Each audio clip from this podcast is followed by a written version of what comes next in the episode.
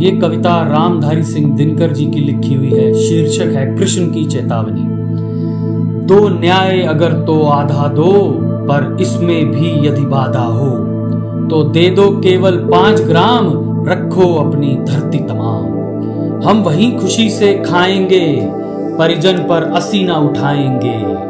दुर्योधन वह भी दे न सका, आशीष समाज की ले न सका। उल्टे हरि को बांधने चला जोधा जो था असाध्य साधने चला।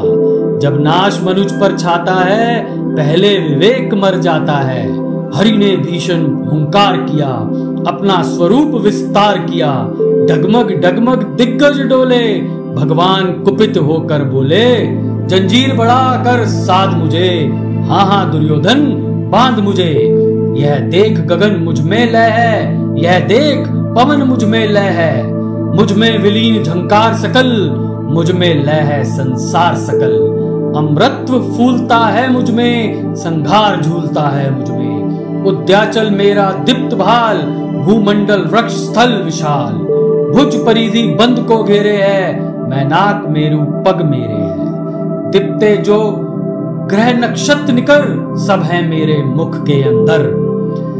जग हो तो दृश्य अकांड देख, मुझमें सारा ब्रह्मांड देख। चर अचर जीव, जग, शर अक्षर, नश्वर मनुष्य सुर जाति अमर, शत कोटि सूर्य, शत कोटि चंद्र, शत कोटि सरित, सर सिंधु मंद्र, शत कोटि विष्णु ब्रह्मा महेश, शत कोटि विष्णु जलपति गणेश, शत कोटि रुद्र, शत कोटि काल, शत कोटि दंडधर लोकपाल जंजीर बढ़ाकर साधिने, आहा दुर्योधन बाँध बांधने। भूलोक अतल पाताल देख, गत और अनागत काल देख। यह देख जगत का आदि सृजन, यह देख महाभारत का रण। मृतकों से पटी भूमि है, पहचान इसमें कहा तू है। अंबर में कुंतल जाल देख, पद के नीचे पाताल देख। मुट्ठी में तीनों काल देख, मेरा स्वरूप विकराल देख। सब जन्म मुझी से पाते हैं, फिर लौट मुझी में आते हैं। जिह्वा से करती ज्वाल सधन, सांसों में पाता जन्म पवन। पड़ जाती मेरी दृष्टि जिधर, हंसने लगती है सृष्टि उधर। मैं जब मूंदता हूँ लोचन, छा जाता चारों ओर मरण। जिह्वा से बांधने मुझे तो आया है जंजीर बड़ी क्या लाया है?